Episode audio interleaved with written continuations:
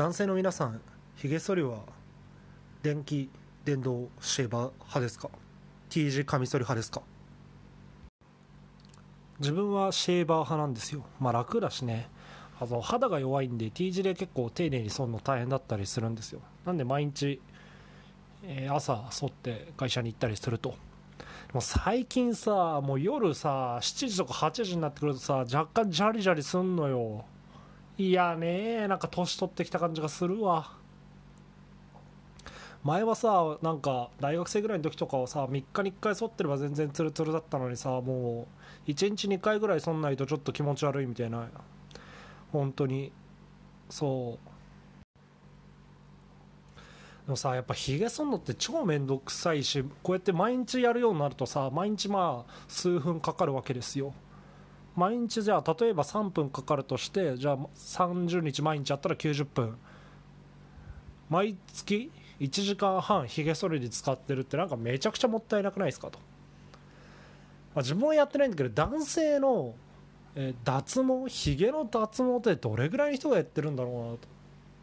まあ、同僚がやってるんでねちょっとそういうのも気になったりとかするんだけどそれがちょっと金額かかんないけど例えば10万で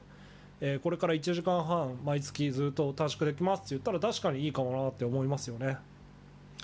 えー脱毛経験もしくは脱毛中の男性情報ください。お願いします。で最初に言ったように基本的に自分はシェーバー派なんですよ。楽だし肌にもなんだ手入れも簡単だから。でも時々ビジネスホテルとかに泊まってまあちょっと一泊だからひげ剃りも持っていかなくていいかなみたいな時は T 字で剃るわけですよね。でもあの不思議な感覚なんなんだろうな。時々無性に T 字で剃りたくなるんですよ。やっぱどっちもある程度綺麗には剃れるんだけどささ剃り上がった感じって違うと思うの。なんか T 字の方が少しさっぱりするかなみたいな。なんか無性に